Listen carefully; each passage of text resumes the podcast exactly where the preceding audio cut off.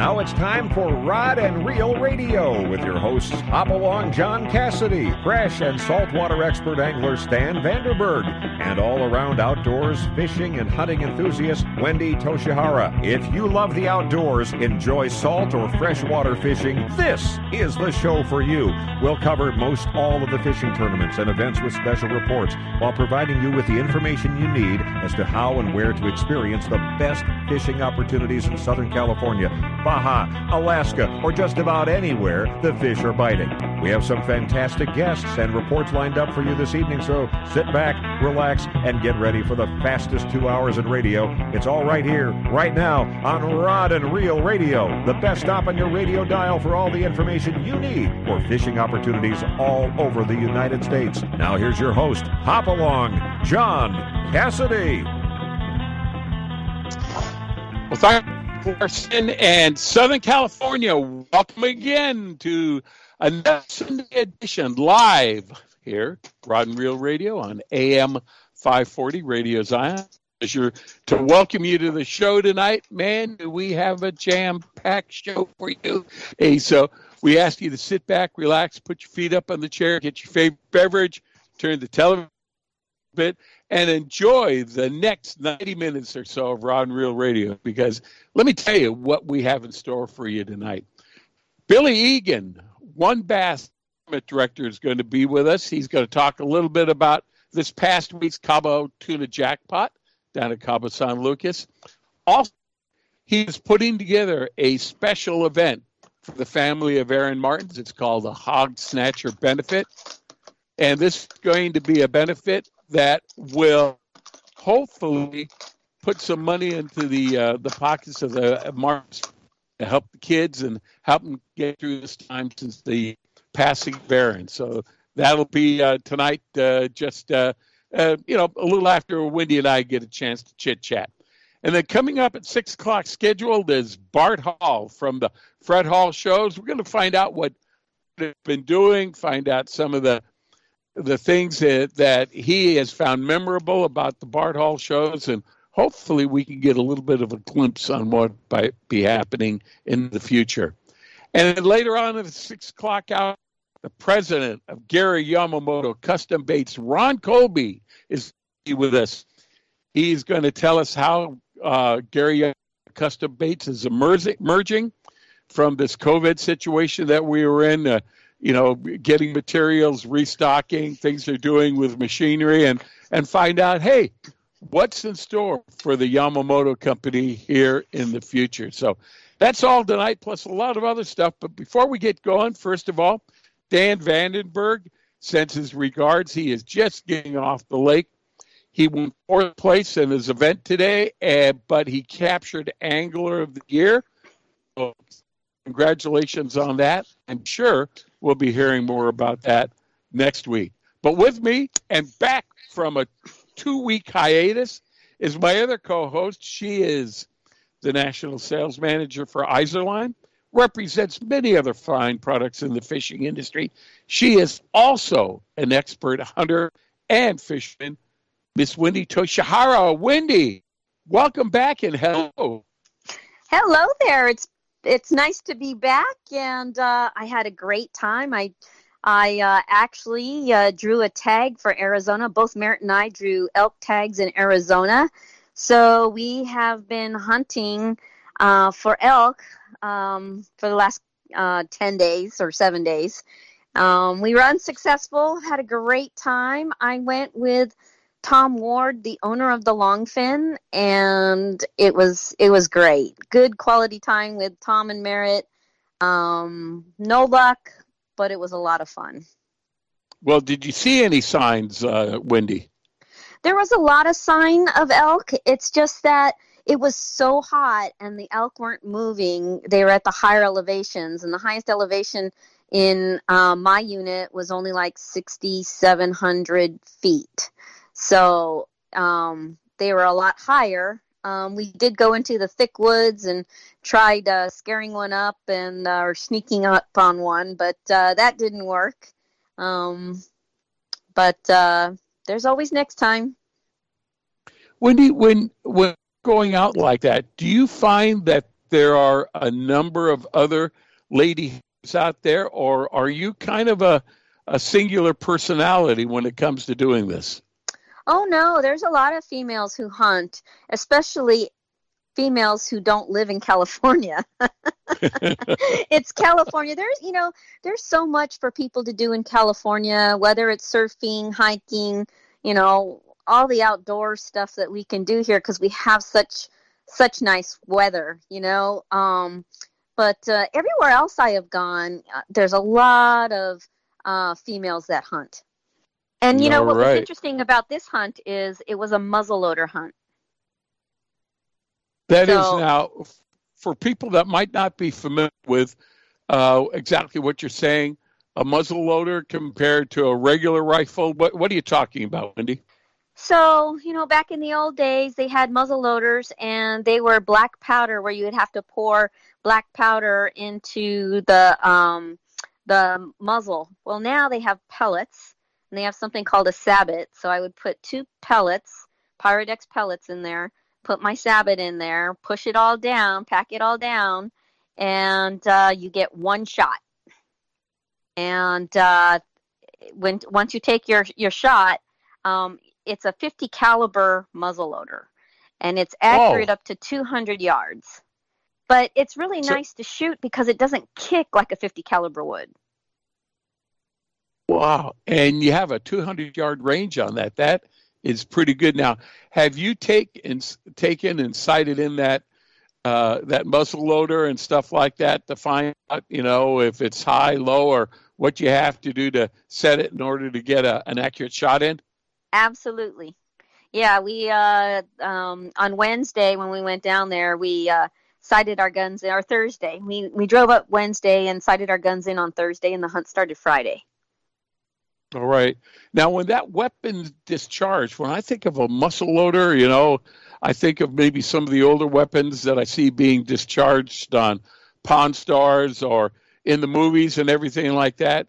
Is there a big puff of smoke and then maybe a little bit of a pause and then all of a sudden a kaboom? Or is it does it does it all just go you know rapid fire?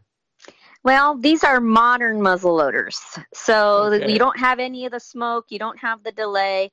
Um, you could have a delay if maybe you know, um, maybe the hammer didn't hit the primer you know, very hard or something, maybe maybe you could have a delay.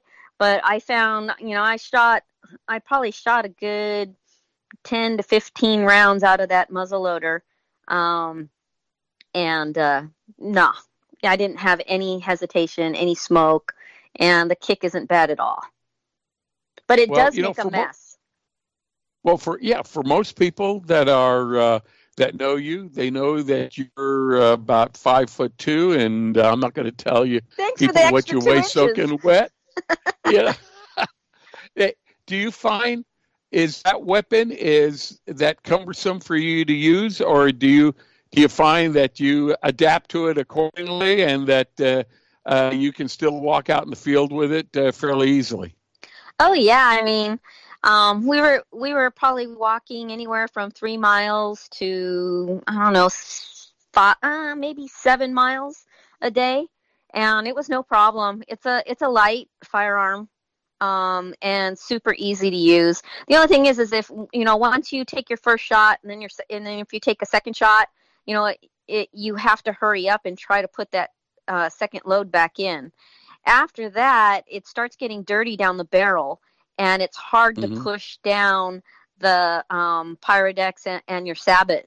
So some, you know, I'm not strong enough to push down on it, so I have to turn my gun upside down and push down that way. well, I'm going to imagine that there's a certain amount of time that expires between the time you discharge the uh, the weapon and then if you have to go reload it and you're ready to fire again.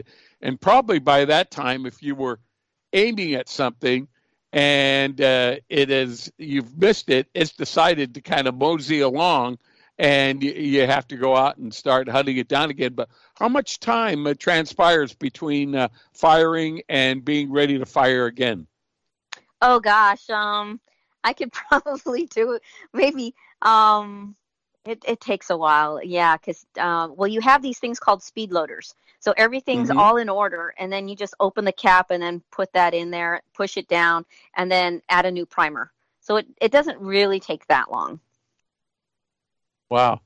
I think you could probably uh, really, after using, you know, your muzzle loader like that, you can really appreciate the uh, uh, some of the efforts that the early frontiersmen went through, both men and women, to uh, you know make meals every day to defend your, themselves and everything else like that, because they probably ran into a lot of the same problems that you run into.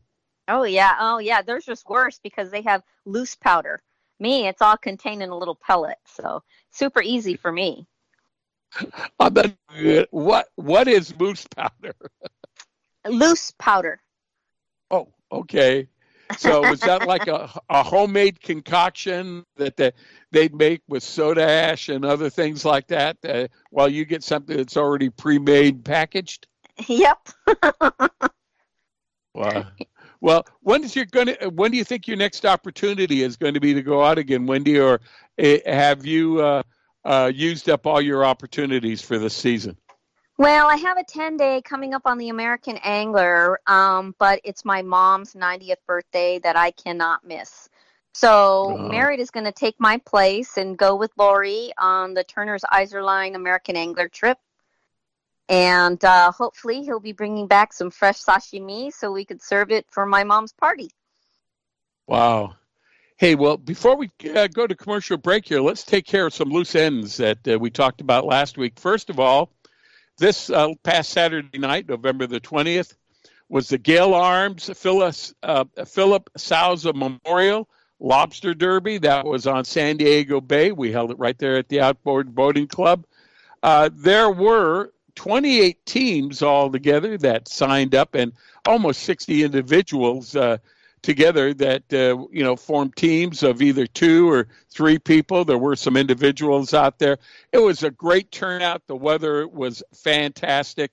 Uh, we want to congratulate the winners on that, uh, Joseph and Frank, and unfortunately I didn't get their last name. They had a seven bug limit that went 16.23 pounds. They won themselves a thousand forty-four dollars. Adam Larson and Justin Larson, they came in second with a seven bug limit that went 16.17 pounds. They won $522. And third place was uh, Jake Wander and Louis Alfeo. They had a, th- a bug limit that went 15.20 pounds, won $174. The big lobster of the uh, evening went to Mike Morrell. He had a 7.48 pound bug, and Not- that was worth $240 to him. So, man, Wendy, that thing was humongous. Uh, when that when he brought it out of his bucket, and I took it out of the bucket and lifted it on up, I mean, I, I- it it was like the claws were almost uh, you know two and a half feet across. It was a, a, one exceptional sight. So it was a real fun time, and we want to thank James Long and Mario Souza, and especially Bobby Arms for putting together this event. All the great sponsors. Uh, Fisherman's Landing, Angler's Choice, Squidco, Everingham Brothers Company, Angler's Arsenal, uh, the Red Lobster.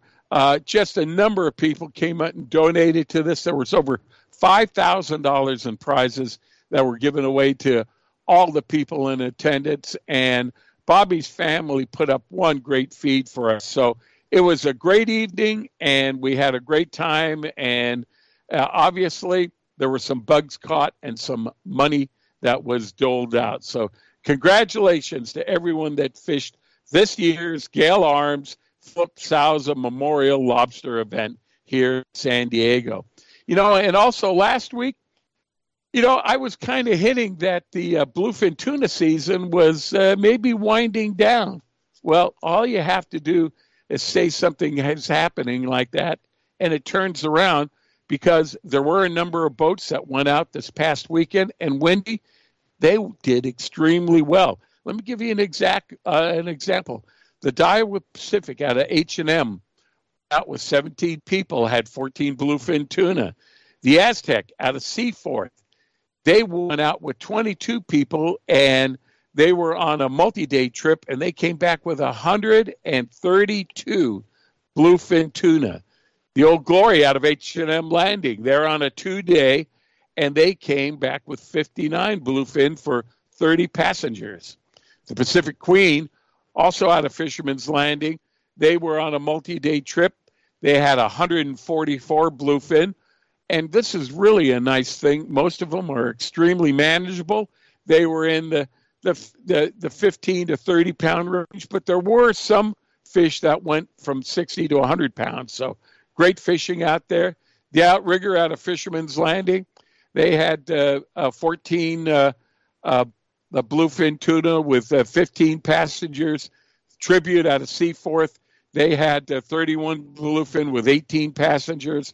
And the Pride, also out of Seaforth, they had 26 bluefin with 13 passengers. So as you can see, the catch rate is extremely good. They're not the real big fish. So if you've been waiting for a time that you want to go on out and uh, you don't necessarily want to be using a flying fish or a kite, you, it sounds like these fish are being caught on jigs and also on live bait. This may be a great time to go out. So get a hold of one of the landings out the boats that are going out. They seem to be going out. We've got some great weather coming on up, you know, especially if you're off for the Thanksgiving holiday. And book yourself aboard a trip because Wendy, the bluefin are still out there and they are doing extremely well. Yeah, Thanksgiving bluefin.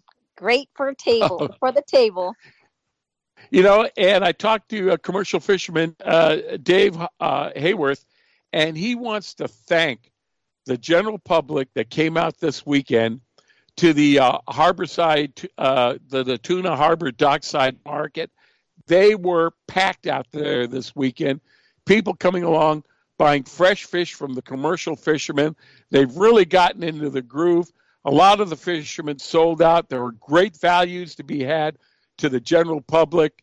Uh, the fishermen appreciate the general coming uh, general public coming on out to the tuna dockside market, and they look forward to seeing you again next week. So, on behalf of all the commercial fishermen that are there at the uh, Tuna Harbor Dockside Market, thank you very much.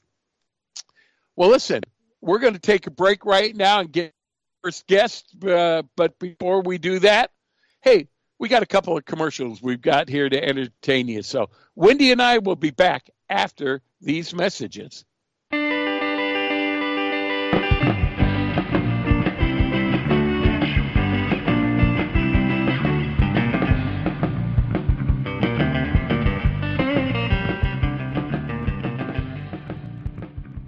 Hi, Roland Martin here.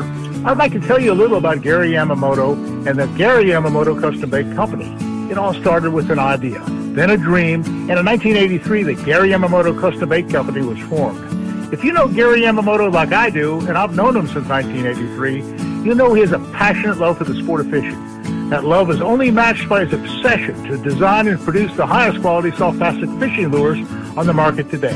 Every bait Gary makes is inspected by hand. Today, more than 2.5 million packages of bait are shipped worldwide. On behalf of Gary and his staff, he wants to thank his customers for thinking so highly of his products and wishing you the great success of the sport of fishing. Whether you fish for fun or fish the tournament circuits like I do, you'll honor Gary for making Gary Yamamoto custom baits a key part of your fishing experience. Take it from me, Roland Martin. When I'm in need of a go-to bait, my first choice is a Gary Yamamoto custom bait. Turner's Outdoorsman, California's number one fishing, hunting, and shooting sports retailer, now has 28 locations. Turner's is your one stop shop for fishing tackle, hunting gear, and everything for shooting sports. Turner's offers a full selection and unmatched prices on the gear you need. Whether you're planning a fishing trip with the family or chasing giant tuna, Turner's highly skilled staff will make sure you have the gear for your next adventure. Visit Turners.com to find a Turner store near you and be sure to join the Turner's Discount Club to get weekly ads and specials right to your inbox. Turner's Outdoorsman, your one stop shop for all your fishing needs. The perfect day is my family and I on the boat out on the waterway. I love it. Nothing but sun, snacks, fishing, and of course, life jackets for everyone. Save the ones you love. Life jackets save lives. A message from California State Parks Division of Boating and Waterways. Since being established in 2015, CCA has achieved great success for the entire sport fishing industry in the fight for our right to fish here in California. 2021 brought us plenty of success, but every year brings new battles, and we need your help. One of the best ways to help support CCA Cal is to join us and become a member, because strength is certainly in our numbers. Become a member today by logging on to joincca.org. Membership starts at $35 per year, and that is one of the best ways to help us while you go fishing. Hi, this is Lori Heath. You may know me from some of the fishing boats out of San Diego. I want to talk to you about something that's really close to my heart. Did you know that when you donate blood, you're not only helping others, you're also helping yourself? Donating blood lowers the risk of heart attacks in men by more than 70%, lowers the risk of developing cancer, and helps you maintain a healthy liver. So donate blood to help someone else and to help yourself. If you can't donate, you can still make a difference with the financial gift. It's the best way to give back. Hook, line, and sinker. And for more information and to make a financial donation or an appointment, visit san diego bloodbank.org. That's the San Diego bloodbank.org. And just to let you know, I'm also a blood donor. The warm weather is here and our lakes and rivers are brimming. Just remember if you love California and you love to boat, please wear your life jacket. And make sure everyone with you puts one on too. Save the ones you love. A message from California State Parks Division of Boating and Waterways.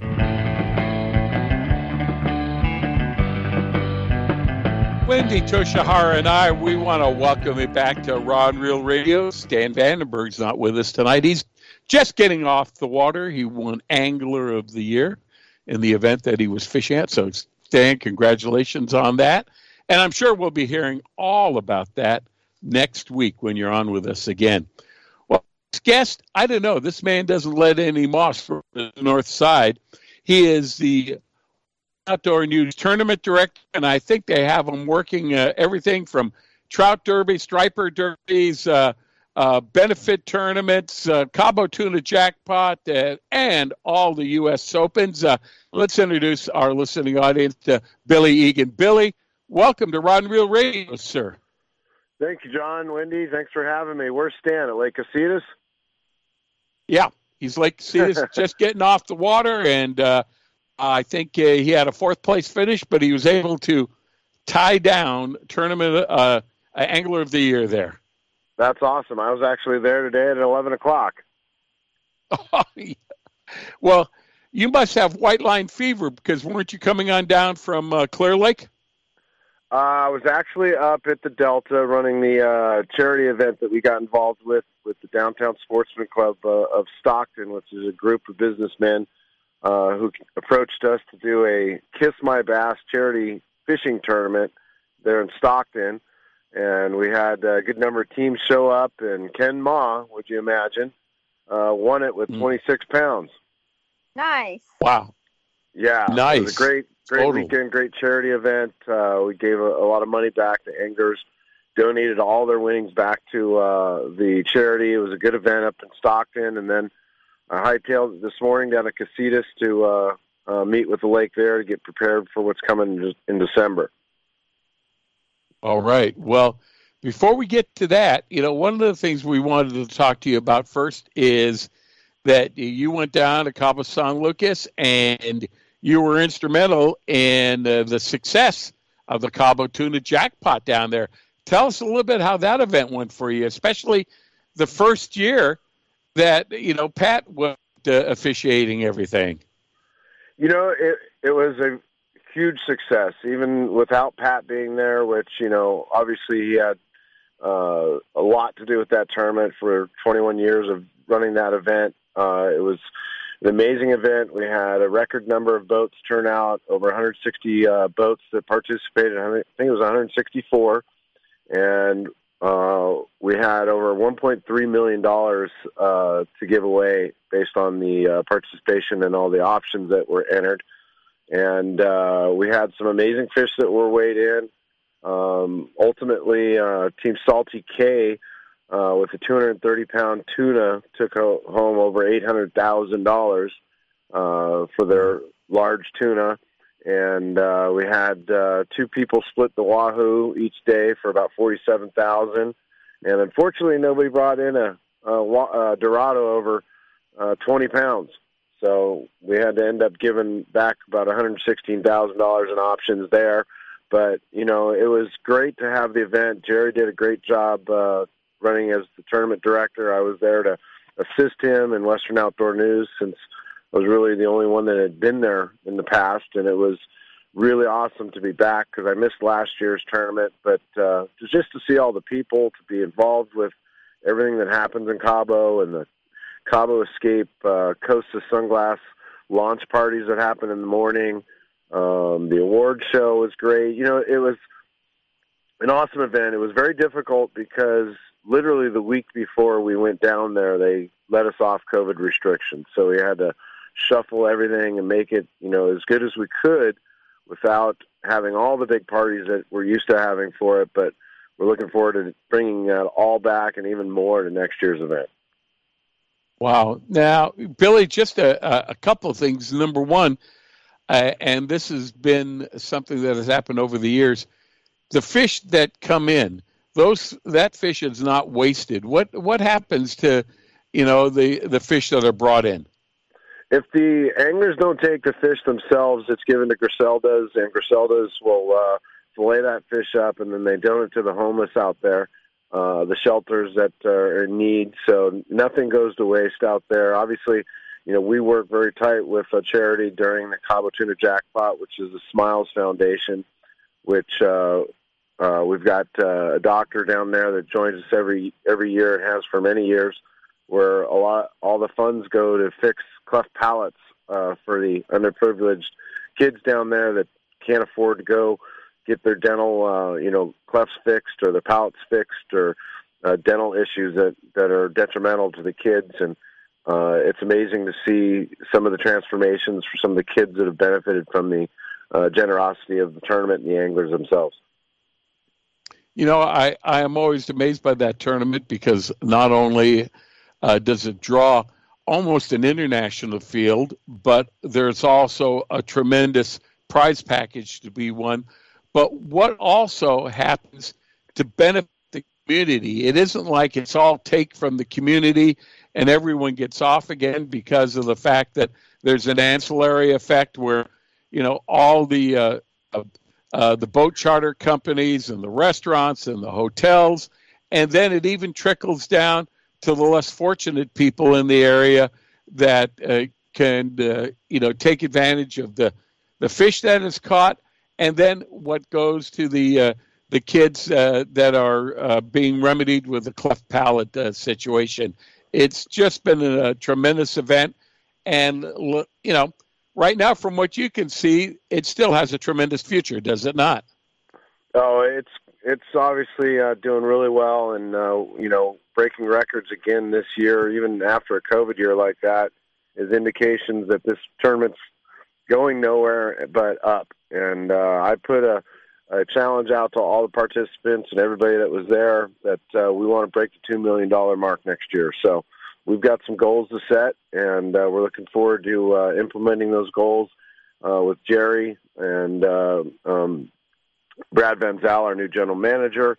Uh, the team's really working real well together, and uh, we've got lots of great plans and things to look forward to. Some some new options possibly for next year to build that back up because you know after you watch the Bisbees and so forth, with all the money they put forth into that tournament, we know that a lot of our clients can do the same thing. But the unique thing about the Cabo Tuna Jackpot is it's anybody's tournament because it's basically only a thousand dollar entry to get into it. Then you know obviously you've got to charter a boat and get your hotel and food, but you know for about twenty five hundred to three thousand dollars, anybody can come down and fish for the three biggest tuna. It just depends on what level you want to graduate to with the options that are available.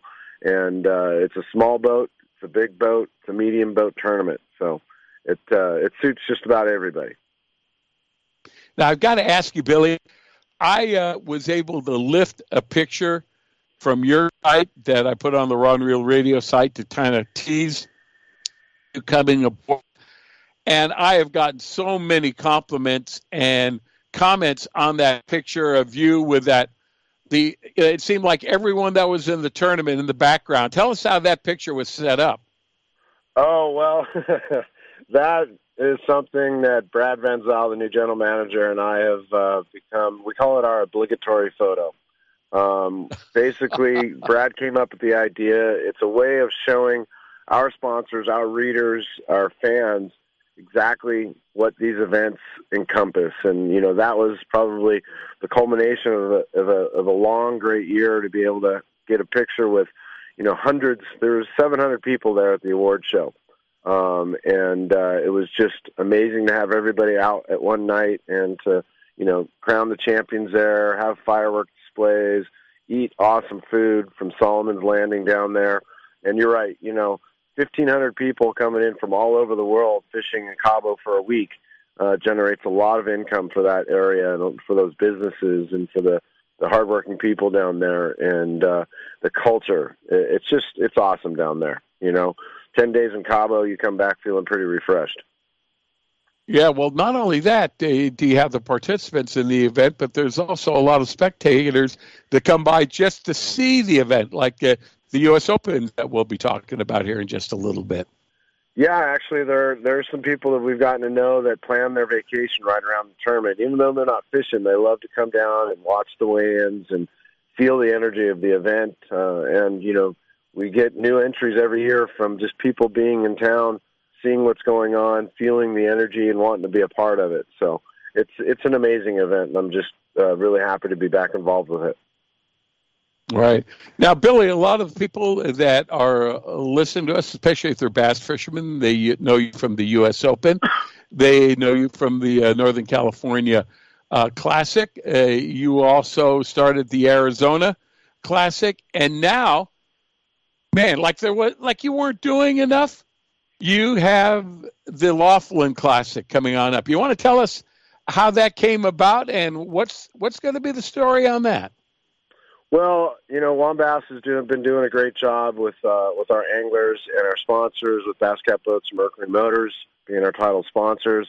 The events over the last couple of years have been selling out with the three events that we have: the uh, Arizona Open at Havasu, the Clear Lake Open at, uh, at Clear Lake, obviously, and then the U.S. Open uh, in October. So I've always had a plan of developing more of these opens, and uh, I've got a plan to have eventually six open events, including in addition to the U.S. Open. So uh, Mojave was just the next step. I had I had been working on another northern uh, location, but we just ran out of time this year. So the, the Nevada, I mean the uh, Mojave Open, is a uh, first annual event. It's going to be a standalone event not part of the points race this year, but Lake Mojave is just an animal of the lake with those smallmouth they've got in there. You know, it's it's essentially fishing at Clear Lake for smallmouth. And the guys, uh, when we released the openings two Fridays ago, responded real well. We already had over 70 uh, deposits put down from uh, pros that want to fish that, and uh, just as many AAA's. So we're looking to make that a, a good one, and eventually that one will become part of uh, the entire package. And when I say that, my goal is to have um, two in the north, two in the south, eventually maybe a Coeur d'Alene, Idaho, and someday a uh, Flaming Gorge, so that we can really encompass the entire western United States over here and, and dominate. You know, this is going to be a tremendous opportunity for fishermen that you know they can't make it and fish the Southern Open or the U.S. Open. Uh, I mean the the events that are back east by Major League Fishing or uh, FLW or BASS. Uh, they can't afford the package, the time, to travel. You're going to give local fishermen the opportunity to fish in big time events for real prize packages and help keep the expense of doing that down a little bit. This it sounds like you got a tremendous program going, Billy. I yeah, I appreciate that. It's it's something I've uh, had my eyes on for a while, and uh, fortunately, with the way things are going, you know, in the next year or two, we'll be able to achieve that. And uh, you know, some of these we, we want to touch some of that white space area. We know there's anglers up in the you know uh, Washington and Idaho area that don't make it all the way down to our events, and um, same with uh, the Utah guys, New Mexico guys, and Colorado guys. So although we do pull some of the guys from those regions, we want to put something in their backyard, which gives our guys some, an incentive to go somewhere new, somewhere different, and uh, spread their wings a little bit.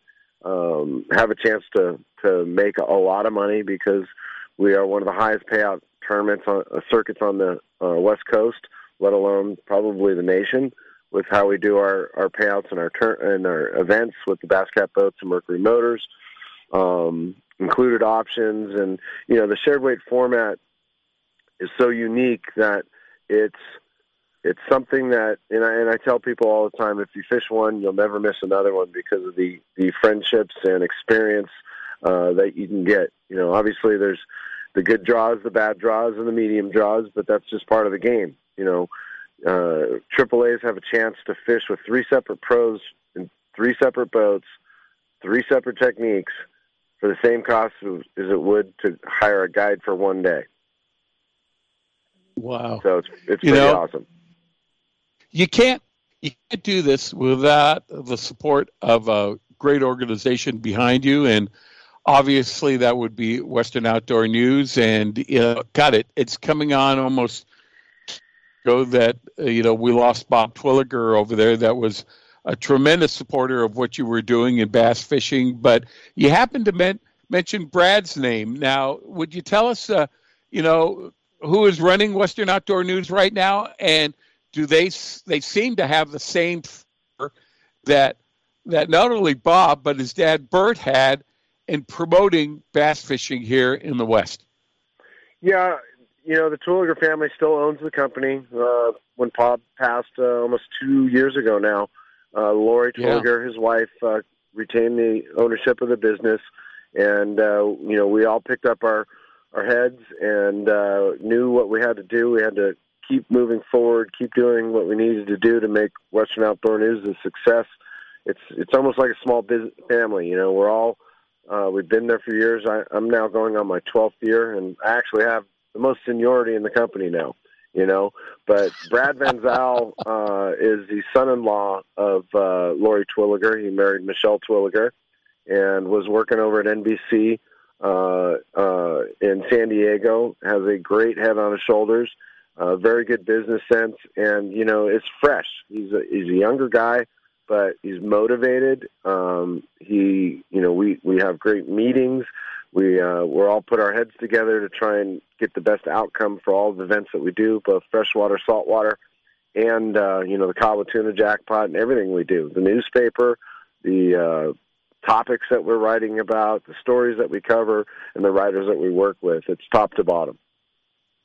All right. Hey, Billy, we got to take a, a break right now, but I'd like to ask you to stay with us a little bit longer because there is a special benefit that is coming on up that you are spearheading, and I, I like to tell our listeners and the anglers out there uh, just what it's all about. Can you stay with us for a little bit sure. longer?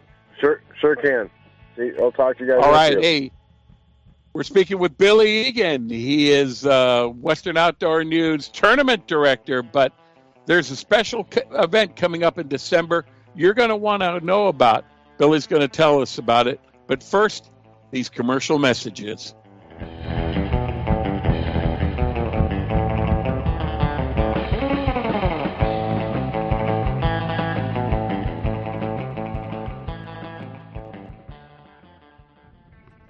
Hi, this is John, and I'd like to invite you to the new Anglers Arsenal location in Lakeside, California. We put together a staff of experts that'll help you find the tackle and gear you need at a price you can afford. We carry all major brands. And if you need custom work done, we can do that for you with both rods and reels. How about servicing your old equipment? No problem. We can do it quickly, easily, at a price you can afford. We also do custom hand poured plastics through Western Plastics. Design the lure of your dreams and catch the fish that have been getting away. So come and visit us in Lakeside. We're at 12255 Woodside Avenue. or you can visit us at anglersarsenal.com. If you need to call us, we're at 619 466 8355. See you there. Gamakatsu hooks are made from high grade carbon steel specially heat treated to make them light and extra strong but not brittle. The Gamakatsu sharpening process is the most modern in the world and results in a perfectly conical point that is unequaled in sharpness. Gamakatsu offers a huge variety of hooks for all types of fishing drop shot, extra wide gap, worm hooks, finesse wide gap, and a lot more. Gamakatsu has a hook for whatever style of fishing you want to do. Don't waste your time on a cheap hook. Ask for Gamakatsu hooks at your favorite tackle store now. There's nothing more peaceful than fishing. Just me, my pole, and some bait. Oh, and my life jacket, of course. I like fish, but I don't want to end up at the bottom of the water with them. Save the ones you love. A message from California State Parks Division of Boating and Waterways. Are you looking for a quality fishing experience out of San Lucas for you, your family, and friends, but are a little set back with what charter company to choose? We urge you to use American and family owned Lands End Charters. Lands End Charters offers their passengers affordable and all inclusive services on a variety of vessels and trips. Fish with the latest of fishing gear while experiencing the hospitality of a long-time owned family business. Go to landsendcharters.com to see all of their vessels and amenities available. Call Cobble Greg or Jenny at 800 281 5778 when you're ready for an action packed Cabo fishing experience. Hey, everybody, this is a message for our listeners from a new Baja Magic Lodge at Cedros Island. Cedros Outdoor Adventures wants to make your dream of fish at Cedros Island a reality. Want to go after giant calicos or yellowtail with the best Cedros Island fishing organization, but you just don't know who to contact? Then give Cedros Outdoor Adventures a call at 619 793 5419, or even better yet, log on to their informative website at cedrosoutdooradventures.com. There you can visit their trip calendar and schedule a trip that's convenient for you. Once again, the phone number is 619 793 5419 or their website of cedrosoutdooradventures.com. Rod and Reel Radio is brought to you by BajaBound.com Insurance Services. Are you driving to Mexico? You can buy and print out your Mexican auto insurance policy online in the convenience of your own home or office in minutes now with BajaBound.com's easy to use website. After printing your auto insurance, check out the BajaBound.com site. There too, you will find great travel tips and information to help you get the most out of your next road trip south of the border. So this is an important fact to remember. Use BajaBound.com. It's the easiest way to find and get Mexican auto insurance. If you're serious about your fishing, choosing the right tackle is one of the most important decisions you'll ever make. Izorline makes premium fishing lines including monofilament, Dacron, Spectra, fluorocarbon, battle-tested harnesses, and top angler tested Izorline tools and accessories. Izorline premium fishing products are created to provide you with the ultimate in strength, dependability, durability, high abrasion resistance, low stretch, and high quality. All Izorline products are 100% guaranteed against manufacturing defects. You just can't buy better value. Izorline will replace or repair at their option. No questions asked if you're not pleased with any of their products. Catch what you've been missing. Quality guaranteed. Rod and Reel Radio is now available as a podcast you can subscribe to on iTunes, Stitcher, or your favorite podcasting app. Get notified as soon as new episodes are available, or go back and listen to our past shows. Browse through all of our archive shows at rodandreelradio.com slash archives and click the subscribe button to get started listening now.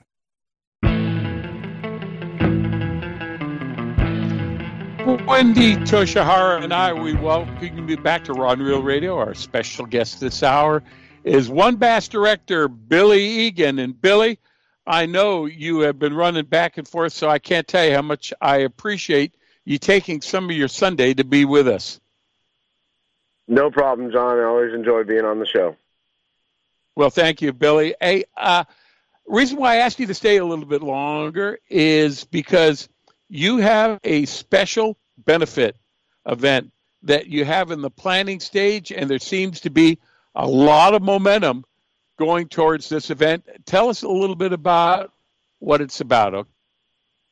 Yeah, well, I was uh, alluding a little bit earlier today when I was uh, at Lake Casitas earlier today on my way home from Stockton. I had to swing by there and meet with park uh, officials there.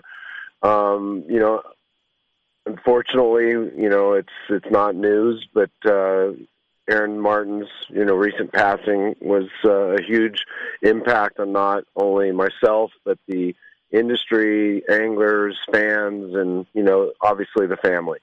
And um, we were rooting for Aaron. Aaron's the only Aaron and Cliff Pirch are the only three-time U.S. Open champions, and Aaron's been a integral part of the U.S. Open and my success at the U.S. Open 2010 when I first met him he whispered in my ear and said, "We need to get this to 200 boats." And back then, I think it was at 112 boats in 2010, and that was an undertaking for sure. But with his help and uh, our determination, we we built it to what it is today. And uh, to no small part, uh, Aaron had a lot to do with that. And over the 10 years, Aaron and I became very, very close. We would call each other out of the blue just randomly and just talk about small talk. And he had the ability to make anybody that he was talking to feel like you were the only person in the world and that everything else that was going on around him didn't matter because he was focusing in on on you and the time that he was giving you. And Leslie and his kids are just and Carol the whole family is just such a big part of bass fishing out here on the west coast. And I was in Cabo when I found out that he'd passed and Jerry and I uh, shed a few tears there because it was a a big deal. And so I I just waited uh, about a week or so before you know trying to contact Carol or, or Leslie to find out what they had planned for a funeral or memorial or anything because I was packing my bags and I was going to be there. And you know, after talking to Leslie, pretty much most of the family and friends that were in Alabama or in that part of the the country had the opportunity to swing by and see him. So Leslie had felt that she had you know, and he had done their part in Alabama and we're thinking about doing something out here, but we're very concerned about how it would go and who many how many people would show up if it was something they could control. And so I immediately threw my hat in the in the race there and said, "Look, you know, this is what I do for a living. I, I plan events. I do events.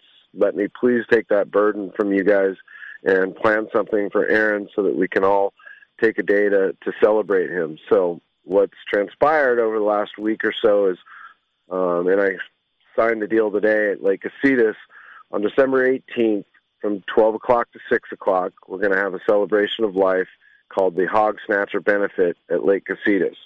It's not a fishing tournament; it's a gathering.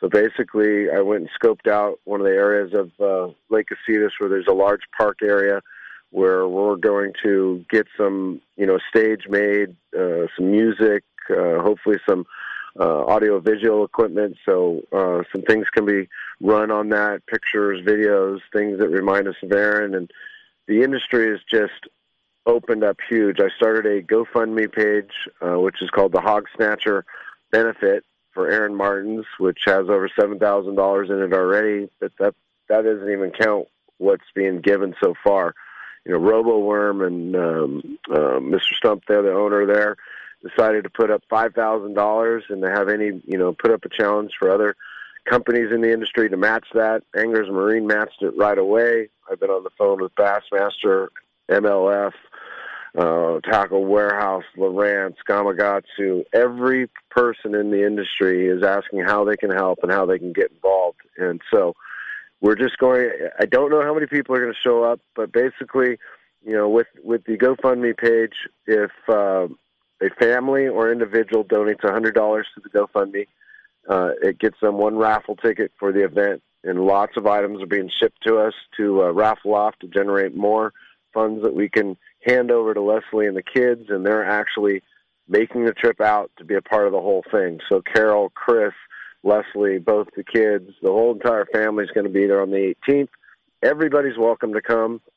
We're going to create a uh, website this week called the uh, Hog Snatcher uh, Benefit.com, uh, which will also have the information for the GoFundMe page. It'll have information on the itinerary and everything that we're looking to do. But it's just really a gathering. You know, bring a blanket, bring some lawn chairs, come down, hang out, tell stories. Um, you know, embrace everybody that that Aaron touched. And uh, at the end, we're going to do a little candle vigil for him and. Uh, say our piece and let him go for now. But uh, you know, it's it's uh, tough talking about it because it, meant so much to me and so many other people, and it's just hard to see somebody like that suffer. And um, we're just happy that he's out of pain and, and in a different place and catching hogs up in heaven. You know, and uh, just the strength and fortitude that Aaron showed during this whole ordeal. He was un- still unselfish with his time. He'd talk with anybody that uh, wanted to talk to him. He was pretty upfront about it. Obviously, in the last uh, 18 months of his life, he was with us on Rod and Reel Radio and rather documenting what was happening to him. And it, it was obvious he was fighting hard, but also that he was slowly losing the battle. But Billy, I, you know, you've been in the business for a long time. Myself, Wendy, we've been here for a long time. I have never seen such an outpouring of love that was expressed for Aaron and his family than it was in the time before and then the time after his passing. It was pretty incredible. I mean, Facebook was overloaded with uh, Aaron Martens' posts for a good long week. I mean, it was just about everything you saw had something to do with Aaron on it. Just it's a testament to what type of a person he was, what type of faith he had in God, and you know, he his family, um, and everything involved with him, and all his sponsors, everything he touched turned to gold. He was just an amazing individual, and uh, you know the one thing that I, I try to give Leslie some sol- solace with is the fact that his passing has changed people's perspective on life in a positive way that that might not have happened for a lot of people. I, I, I've talked to so many people about his passing and how it's affected them and how it's helped them focus on the simple things in life and to not let the big picture problems, you know, take you down because he was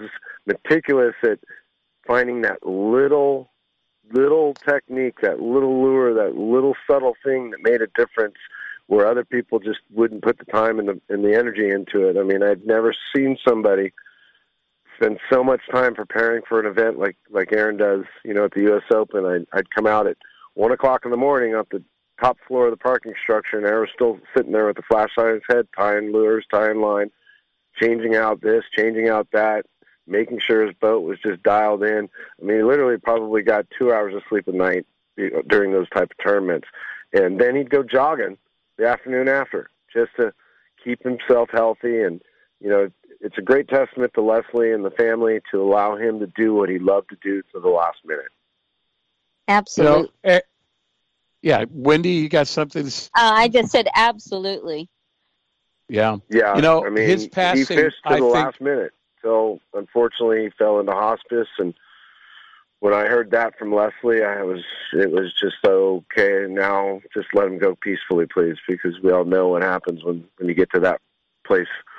It's just uh, it's unfortunate that uh, the first surgery wasn't able to get it all out, and uh, it affected him the way it, did. And fortunately, you know, for the West Coast fans that, that participated at the U.S. Open the year before, he was able to fish it had his buddy Gary come out and help him during the whole time, and you know Leslie was out there, Carol was out there. It was just great to have him, and you know unfortunately he just uh, couldn't hang on much longer, and but now we're going to take care of Leslie and the kids the best way we can by supporting them and and uh, you know getting as much funding for this event and uh, also a event that we're I'm planning. Guess what? I, I'm planning on a new one there, John.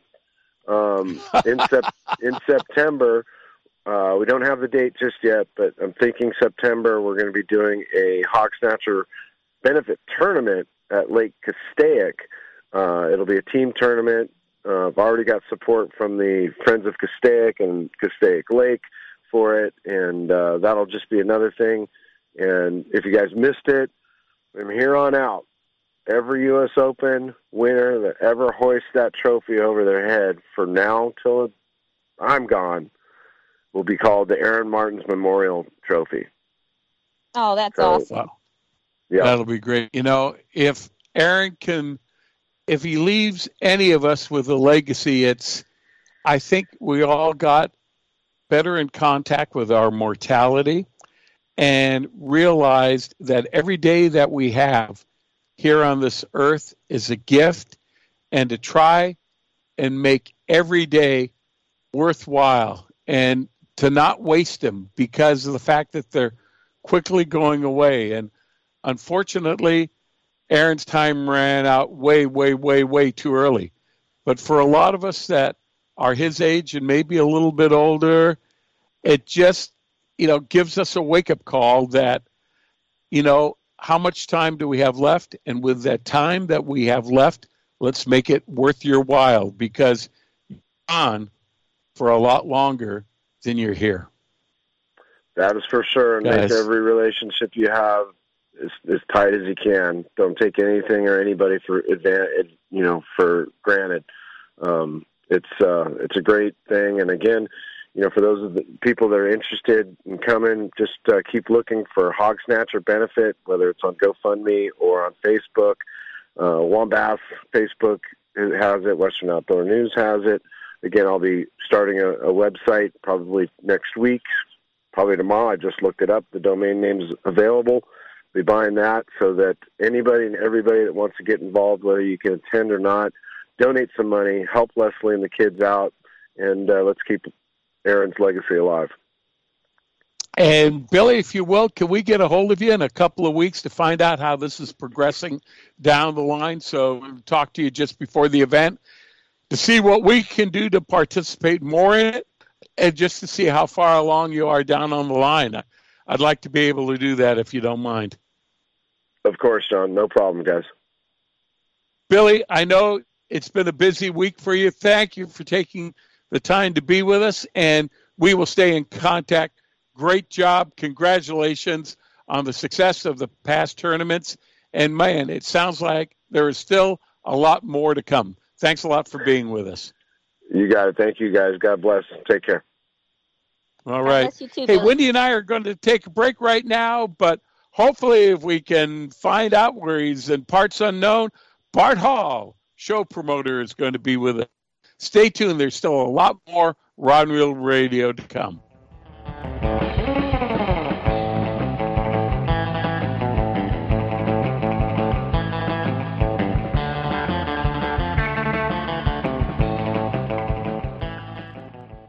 Turner's Outdoorsman, California's number one fishing, hunting, and shooting sports retailer, now has 28 locations.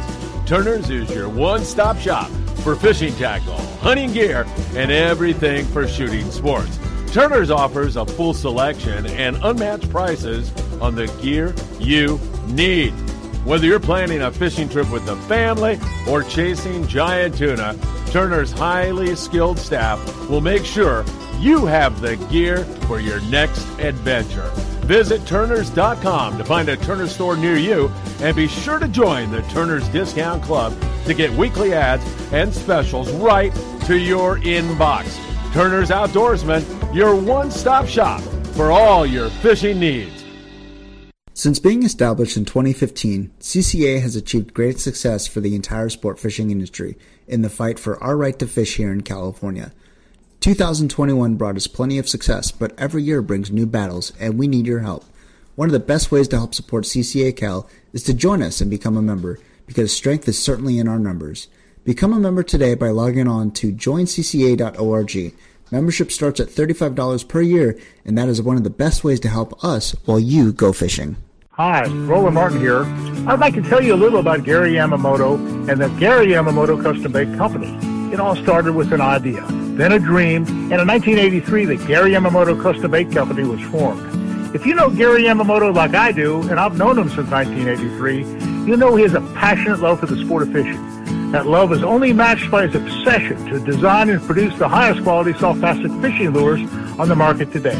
Every bait Gary makes is inspected by hand. Today, more than two and a half million packages of bait are shipped worldwide. On behalf of Gary and his staff, he wants to thank his customers for thinking so highly of his products and wishing you the great success of the sport of fishing. Whether you fish for fun or fish the tournament circuits like I do, you'll honor Gary for making Gary Yamamoto custom baits a key part of your fishing experience. Take it from me, Roland Martin. When I'm in need of a go-to bait, my first choice is a Gary Yamamoto custom bait. Hey, bass fishermen. Who do you call for your bass boat insurance? Well, if you're not calling me at 1 800 Bass Boat for your boat insurance, you're probably paying too much and may not have the coverage that you need. In 1974, I developed the Bass Boat program that is what all the pros use today. The reason? No depreciation or any partial claim for your hull, your big motor, your trolling motor, or your electronics until your boat's 10 years old. That's right, you only pay $250 to get your boat on the water for any partial claim, and we still pay a stated value replacement cost for your boat if you have a total loss. We're the only people in the industry that does that, and that's why we are the choice of the pros. So if you want the best, forget the rest. Just call 1 800 Bass Boat. Call 1 800 227 7262 or just spell Bass Boat. 1 800 Bass Boat. I know there's too many letters, but the T is free and the call's on me. That's 1 800 Bass Boat, the choice of the pros for Bass Boat Insurance. For more information, log on to 1 800 BassBoat.com. Hi, this is Lori Heath. You may know me from some of the sports boats out of San Diego. I want to talk to you about something that's really close to my heart the San Diego Blood Bank. Fishing for a way to make a difference in your community? Consider donating blood or making a financial donation to the San Diego Blood Bank. Your gift will impact medical research, revolutionize how we improve health and treat disease, and most importantly, give the gift of life. But we can't do it without you or without your help. Visit san to make an appointment or to give a financial donation today. It's the best way to give back. And just to let you know, I'm also a blood donor. The warm weather is here and our lakes and rivers are brimming. Just remember if you love California and you love to boat, please wear your life jacket. And make sure everyone with you puts one on too. Save the ones you love. A message from California State Parks Division of Boating and Waterways. Hey, Wendy Toshihara and I welcome you back to the second hour of Rod and Reel Radio. Thanks for listening tonight, everyone. If you missed any of the uh, first hour of Rod Radio, it's all archived at rodandreelradio.com. Just uh, click that in, go to the archive page, and you can see the past shows and listen to the past shows for actually the past 20 years. So that's rodandreelradio.com. Hey, let's welcome our next guest to Rod and Reel Radio. He is show promoter extraordinaire. We've enjoyed the shows that he's put on and that his dad started with a long time ago. Let's welcome to Rod and Reel Radio, Mr. Bart Hall. Bart, welcome to the show, sir. Hey, John. Thanks. Hi, Wendy. How's everything? Hi, Bart. I'm Hi. doing good. Didn't get my elk, but uh, had a great time. Well, it's not about shooting them; it's about chasing them. Well, you know, Bart, you must be antsier than a bunch of feral cats in a room of rocking chairs because you're a show promoter. You've promoted the, the biggest shows, uh, not only out here on the coast, but in the country. The last show that you were involved in, the Fred Hall show in Long Beach, tremendous success. And then COVID comes along and everything just kind of shuts down and all the plans and the, and everything they had going just had to be put on hold. That that had to be uh, just one heck of a frustrating experience for you. well, it has been, and you know, and I don't agree with some of the decisions that our state has made. You know, other states have made different decisions, and uh, it would be easier to produce shows at other states. California's kind of tough, but you know, it is what it is. So we're just uh, biding our time, waiting for 2023, and we're going to get going big and strong. All right. Well, you know, Bart, let, let me ask you because this is kind of a, a question that's uh, that's always kind of uh, I've had in my back of my mind. The bar, the Fred Hall shows, and you running the shows, you have introduced thousands of individuals for to fishing for the first time. You have introduced individuals like myself and hundreds and hundreds of individuals to destinations in this world, whether it be Mexico, Canada, uh, going off to exotic places that we would have never have known existed or had the opportunity to go to if we hadn't been to a Fred Hall show. And I've been fortunate enough to take advantage of going to some of these places that I never dreamed I'd be able to go to. And that was thanks to the Fred Hall show. So I want to ask you, with all the work that you've done there, can you think of a location that you want to because of the Fred Hall shows that you maybe have never you were would never be able to experience and and any other method? Well, um, you know, there there are some bucket list things that I haven't done yet, but I think probably the one that I found uh, the most interesting was when we, my parents and Jenny and I, went uh, down to Costa Rica and we flew in this little tiny four seat plane or five seat plane because it had a pilot, and we flew over to the east coast of Costa Rica, where it was, uh, uh, you know, very rugged over there. It's a jungle basically, and uh, lots of big tarpon, lots of big uh, bull sharks in the rivers and stuff, and and that was kind of interesting. It was very rustic, and one day we didn't even fish. We just had the guide pull us through some of the the um, the streams back there and take a look at the jungle and watch the jaguars and the flocks of parrots flying around. And that was probably the most interesting of the fishing trips. My my favorite ones are much simpler. You know, my favorite ones are like Rancho Leonero, where it's Oh, an hour and a half to get there, and it's still old Mexico, but uh, it's not uh, so hard on my body. But uh, Costa Rica was really a lot of fun. I, I enjoyed it a lot. You know, I, I think one of the things is, you know, Wendy will probably also say to too, you know, we've kind of been in the industry for a little while, so not only do we know our customers, but we've got to be friends with a lot of people that are in the industry, whether they're in the manufacturing and uh, they're in the destination, whatever it is. And you talked about Rancho Leonardo, pardon me, John Ireland uh, would, would probably be an individual I'd never have gotten to know if it weren't for the Fred Hall shows. Yeah, yeah. Well, yeah, we we did get to know him because you know my my parents. We've been going down to Mexico and that part of Mexico my entire life. Uh, my my mom and dad used to go down when the cannery was down there. They used to go down on the Goodwill and park the Goodwill in the harbor and uh, you know catch marlin from the back of the uh, from the boat. And, you know, hand it, it was just it was very very. We love that area down there. Now it's gotten way too commercial for me.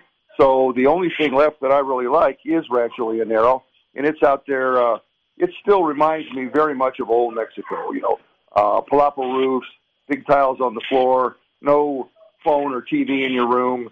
Just uh, really a Mexican vacation that I really like. I'm I'm very very fond of it.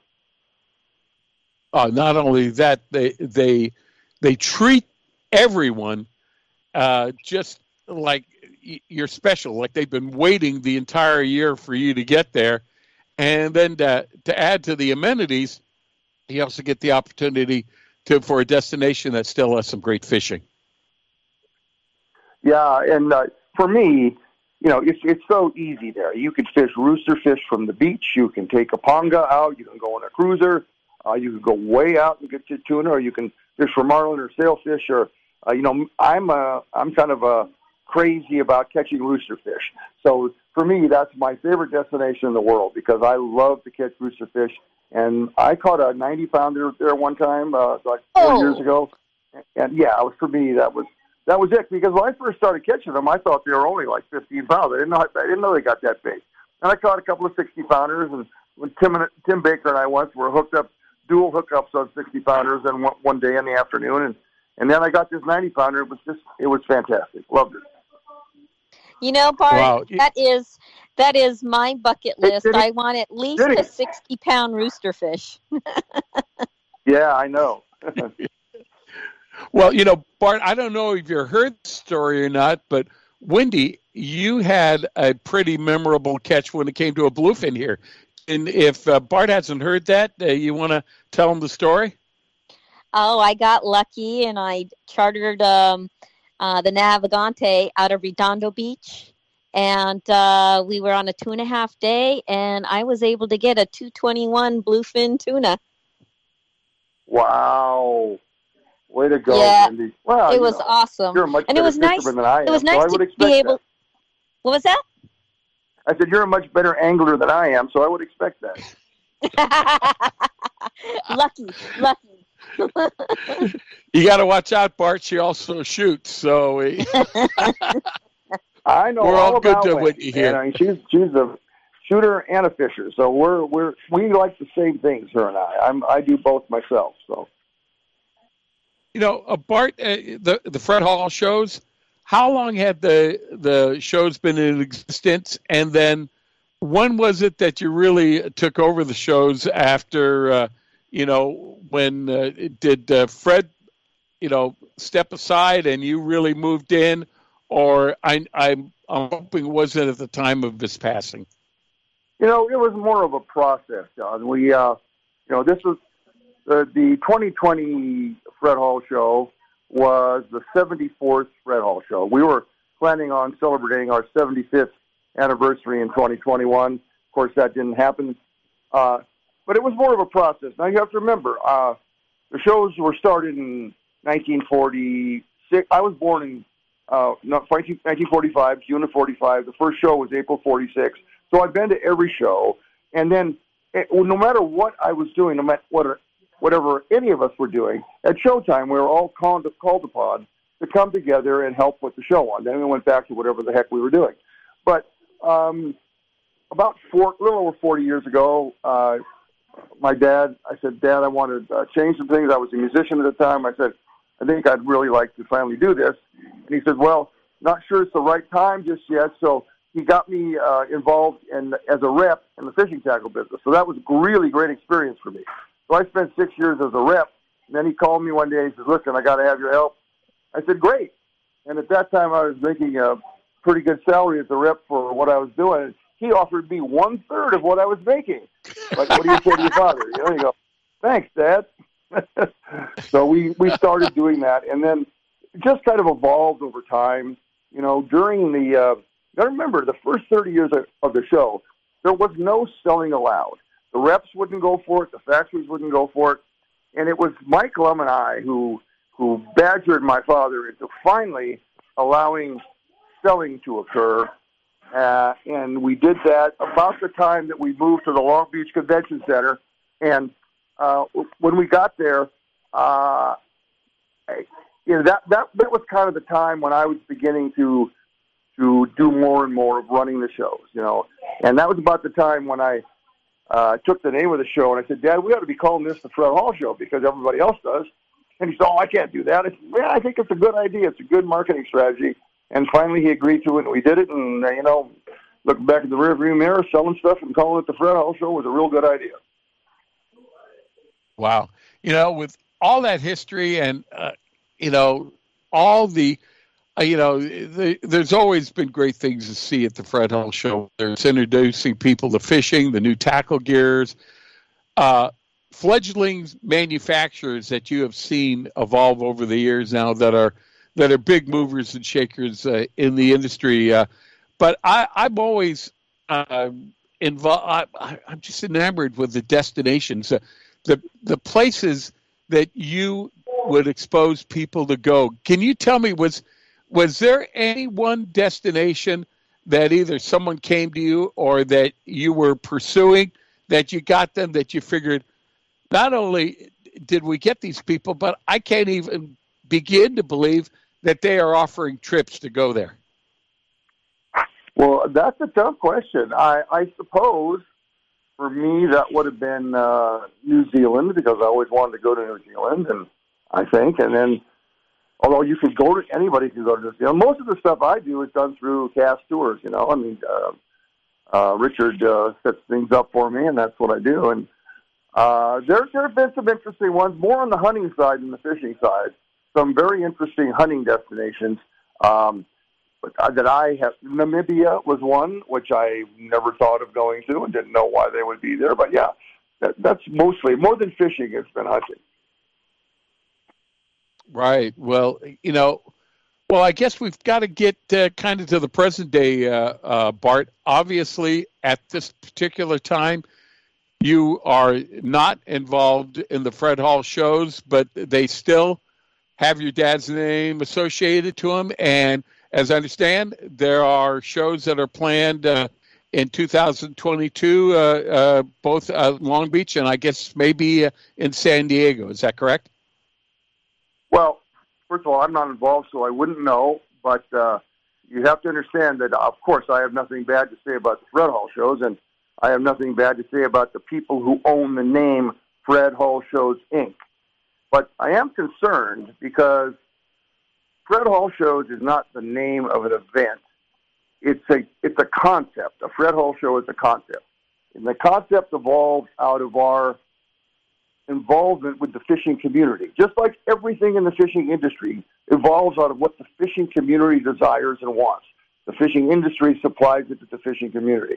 The Fred Hall shows have done the same thing. We're unique in the world. There are no other events like us. We are the consumers trade show. You don't get to go to see factory displays from Shimano and Daiwa and other factories at the other shows. You get to see manufacturers. Uh, you to see manufacturers representatives with Downing displays. It's it's a very unique event, and and mostly, you know, I have never cared what is sold at a Fred Hall show. What I care about is how we promote sport fishing. Uh, you know, we've had a million and a half kids catch their first fish at a Fred Hall show. That's a big deal. Mike Lum came up with the phrase a couple of years ago, celebrate the passion. Well, if you say celebrate the passion at the marketplace, at the grocery store, people are going to think you're crazy. But if you're at a Fred Hall show and you see a sign that says celebrate the passion, you understand instantly what they're talking about. Well, that's what a Fred Hall show is. A Fred Hall show celebrates the passion of sport fishing. It allows tens of thousands of people to gather in one place and celebrate that passion, express their passion. And that's the beauty of it. That's what's the worthwhile part of it. I'm afraid that the people who are producing what is now called the Fred Hall Show simply think it's a name. Actually, I think they think it's the name of a boat show. And I'm concerned, not that it won't be a good show, could be a great show. Uh, not, I'm not telling people not to go to it, but I am concerned that it is not going to be a Fred Hall show. So if you go expecting what you know the concept of Fred Hall show, you're probably going to be disappointed. I have heard, I don't know for a fact because I'm not involved, but I've heard that most, if not all, of the major sponsors are not attending. I've heard that most, if not all, of the major uh, fishing tackle companies are not attending. I've heard most, if not all, of the uh, major retailers are not attending. I've heard most, if not all, of the landings are not attending. And I've heard that most, if not all, of the uh, um, uh, uh, lodges are not attending. Now, I don't know that because I'm not involved.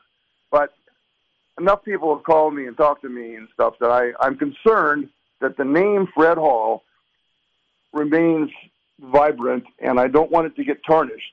Uh, it could be a great show, could be a show for all ages, could be what people uh, really, uh, really uh, would love to go to the show and this kind of show in the future. But I don't think it's going to be the Fred Hall show that we all know and love.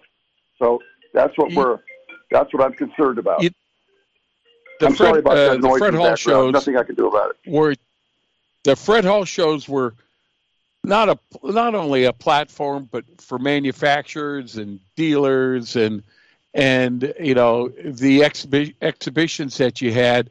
But Bart, what they did to to provide a platform for organizations out there, whether it be Friends of Rolla, the Department of Fish and Wildlife, Friends of Castaic, for all other organizations that were trying to support and make our industry better.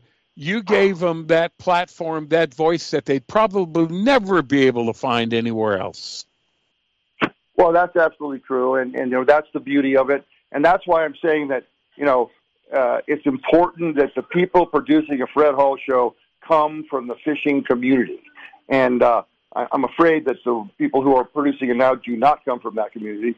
And so, uh, not that it won't be a great show, could be a great show, but I don't think it'll be the Fred Hall show that we're all looking for. Now, in 2023, we are planning to relaunch a show. We don't know what it can be called yet. We have to the courts are going to have to decide uh, how my name is used and whatever. But we're there are going to there are going to be there is going to be shows in Southern California that will carry the concept of the Fred Hall show of my father's show. and uh, so we're very excited about that. We're looking forward to it, and you know, more information will come out on that as things progress and we get closer to next year. But we we thought about doing something in 2022, John, but really, it's a really bad time to do it. Factories can't produce because Asia is basically shut down. Uh, dealers are selling everything they can get because fishing is so good. Uh, they to go to a show at discount to sell for other dealers doesn't make any sense to them. Uh, boat manufacturers cannot supply boats. Boat dealers don't have uh, boats on their lots. Uh, the same thing uh, happens with lodges. All the good lodges are pretty much booked for next year because people are so so excited to get back to travel. So we made the conscious decision to wait until 2023 to relaunch a new show.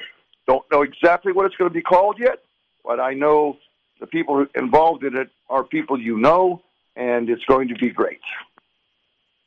You know, the last time uh, we had some conversation, you said there there might be some resolution coming up in December. Is that still happening, or uh, like a lot of these things, has that can been kicked down the road a little bit?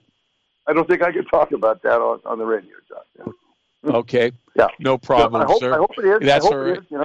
Yeah, I hope so. Okay, that that uh, sounds good. Well, you know what?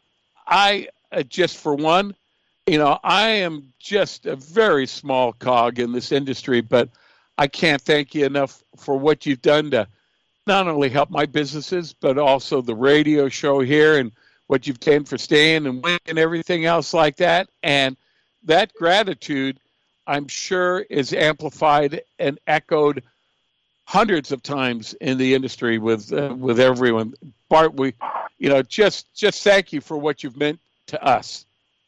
Well, John, I, I, I'll tell you, though, this has been very hard for me uh, in being involved in uh, legal uh, battles and uh, not being able to produce the, the 75th anniversary of the shows that I, I love. But the good thing that has come out of it is that the support from the industry has been overwhelming, and it gives me goose pimples and chills. And uh, uh, I don't deserve it, but I am so grateful to have it, and I just I I love this industry. I love the fishing community, and uh, I want to get back to uh, playing my little part and making it stronger in the future. Well, you know, you have been, and, and Wendy, I think you can, you know, as a representative for uh, w- one of the larger uh, companies uh, in the industry, uh, you probably can uh, also reflect that same sentiment. Of course. And and you know, Bart, I am looking forward to 2023. I can't wait to see what uh, you have in store for everyone.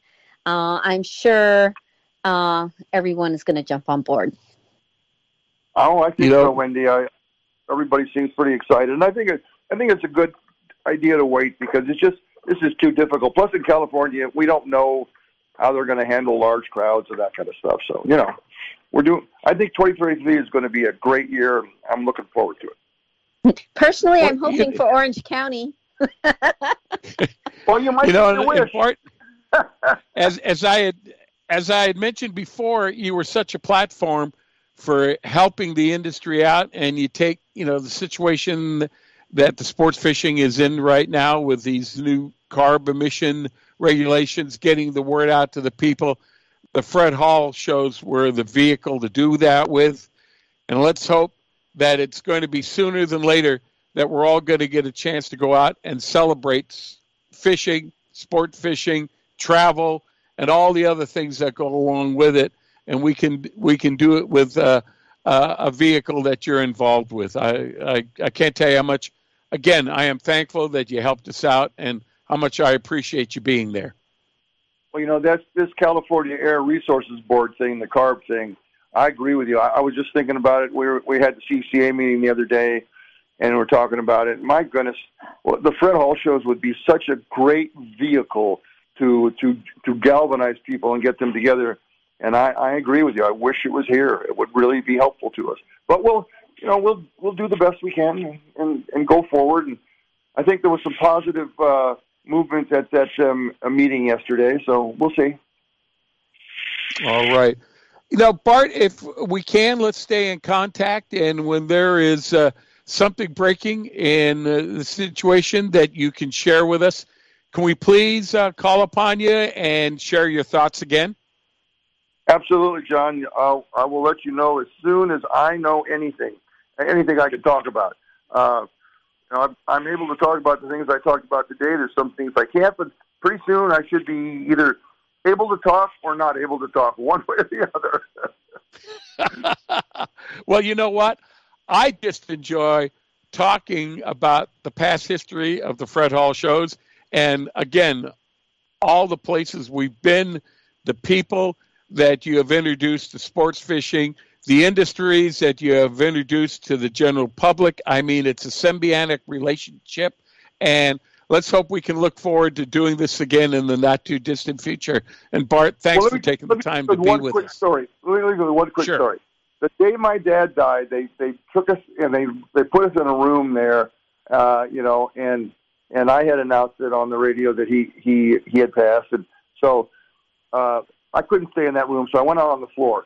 And I will tell you, hundreds of people came up to me and said, "I caught my first fish at your father's show. My children caught their first fish at your father's show, and today my grandchildren are going to catch their first fish at your father's show." I and when people come talk to me like that, you know that's just the tip of the iceberg. There's a hell of a lot more underneath, and so that's what I think about about the Fred Hall Show. I think about how we we promote sport fishing. We love sport fishing, and I can't wait to get back to promoting it again. Well, I think uh, you're not going to find anyone, at least on these microphones here, that are going to argue that fact. Uh, Bart, thanks a lot for being with us, sir. Thanks for having me on. Nice hearing both of your voices. All right. Bart Hall, show promoter, and giving us a little taste that, hey, there may be something in the future that's still going to involve, uh, involve Bart and his crew. So we'll stay tuned for further developments. Hey, we're going to take a break right now, but coming up next, we're going to have the president of the Gary Yamamoto Custom Bait Company, Mr. Ron Colby. So stay tuned. There's more to come after these messages.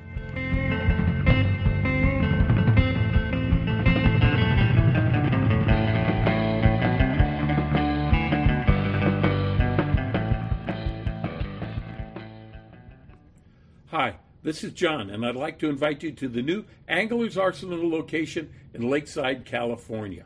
We've put together a staff of experts that'll help you find the tackle and gear you need at a price you can afford. We carry all major brands. And if you need custom work done, we can do that for you with both rods and reels. How about servicing your old equipment? No problem. We can do it quickly, easily, at a price you can afford. We also do custom hand poured plastics through Western Plastics. Design the lure of your dreams and catch the fish that have been getting away. So come and visit us in Lakeside. We're at 12255 Woodside Avenue, or you can visit us at anglersarsenal.com. If you need to call us, we're at 619 466 8355. See you there. Every serious angler knows that a quality hook is an important part of their arsenal. Gamakatsu hooks are made from high-grade carbon steel specially heat treated to make them light and extra strong but not brittle. Gamakatsu ring hooks are made with a one-piece ring, no welds, no weak spots, a very smooth moving ring. Gamakatsu offers a huge variety of hooks for all types of fishing. Live bait hooks, both light and heavy duty to four extra strong, circle hooks, tuna hooks, ringed hooks, tuna doubles, and many more. Don't waste your next fishing trip on a cheap hook. Get Gamakatsu hooks at your favorite tackle store now.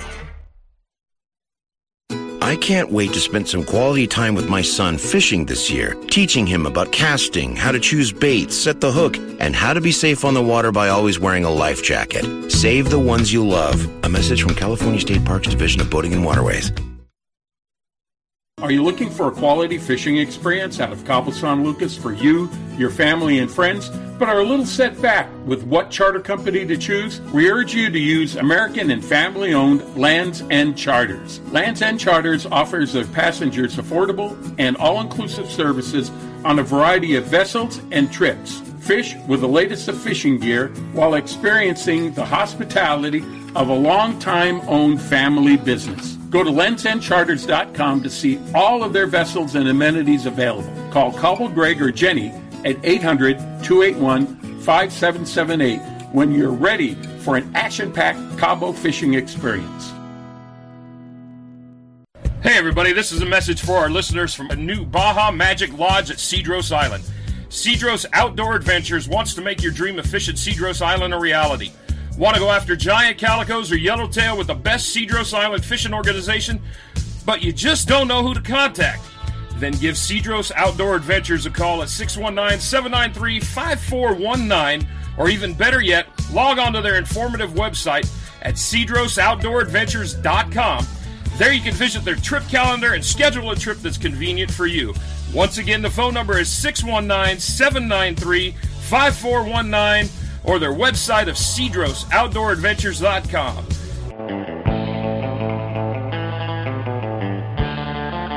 Hey, Wendy and I, we want to welcome our audience back to Rod and Reel Radio.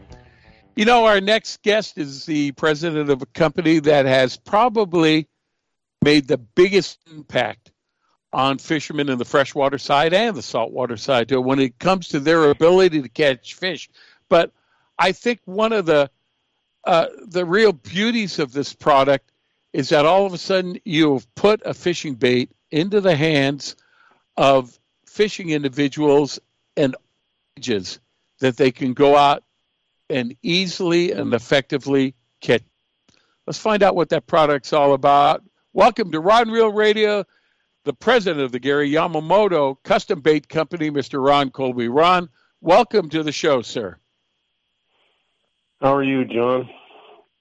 Hey, we are doing great. And how about yourself over there? Oh, we're doing good. You know, starting to get a little cold here, and uh, well, prep prepping for the upcoming season, building a lot of stuff. So, but uh, that that's all in uh, normal normal function. Well, Ron, first of all, I have to comment not only you but the Gary Yamamoto Custom Bait Company during this entire pandemic, when supplies were not up to what they should be, when we were having employment situations, and I'm sure that you're probably going through that. Uh, all the things that we were going through, you guys, even though probably it didn't live up to your expectation, as a dealer, and I'm just a small cog in the Yamamoto company, you kept my pegs filled and you kept product circulating all throughout the country where we could keep on fishing at a time when everyone needed to go fishing as everything was getting locked down. I want to thank you and Gary and all the people over there at Yamamoto for that Herculean effort that you put forth. Yeah, it was uh, uh, quite an effort uh, by our employees and, and staff and, and that. And as you know, we're you know really close to Navajo Nation, and they were having you know pretty serious issues with the uh, pandemic, and still are. And uh, but you know they we uh, put a lot of protocol out and all the precautions that uh, the employees wanted. You know, we didn't force anything on anybody, but uh, uh, you know they took their own uh, precautions in hand, and you know we did everything we could for them. And uh, and one of the things that I'd say kind of helped us was, you know, I was when I was over there in uh, China and Japan in December of 2019, and you know I saw a lot of this stuff actually happening before it really came to the states, and they they just didn't know what it was, didn't have a name for it, and a lot of craziness and manufacturers and everybody was talking about it. And uh, after I got home, I uh, asked our purchasing people to you know get us a, a year supply uh, right now up front of everything we could, and we were able to do that. So that that kept us uh, rolling that way, and uh, and then our employees, you know, with their, all the demand and and everything, they they really stepped up too. They, um, you know, we asked them if, to work overtime, and and they all did. They loved it. Actually, you know, they were enjoying it. Uh, work because we do four tens, and so they'd come in for an extra day uh, until just a kind of a normal work week for everybody else. But you know, they were they were putting out a lot of product, and we were getting a lot of compliments, you know, from dealers like you and and everybody else on on you know, our fill rates and, and everything. So that was uh, you know quite the mission, and uh, you know I think we succeeded at it. And uh, this, right now, though, it's it's uh, you know it's kind of downturned a little, and we're kind of back to a semi-normal year, and uh, and that. So uh, we're we're still building bait as fast as we can and getting it out the door to everybody. You know, did did the closures of especially the the sports shows uh, did that affect the your Yamamoto business? The dealer shows that closed down, uh, uh, everything like that. Did, did you find a hit there, or did you find that uh, still the uh, distributors and the dealers were still coming to you in the in the same type of volume as they were coming to you pre-COVID times? Oh, it was uh, um, no slowdown at all, and uh, they doing it electronically. You know, everybody stepped up. Uh, a lot of the dealer shows now are, you know, the, you can order online. You don't even have to go to the dealer show, and uh, and and they were doing it, and the the, the distributors they were stocking up, and uh, you know, catching up and asking us to, you know, if we could do, you know, bigger runs and, and which we were able to accommodate, uh, especially for our most popular products.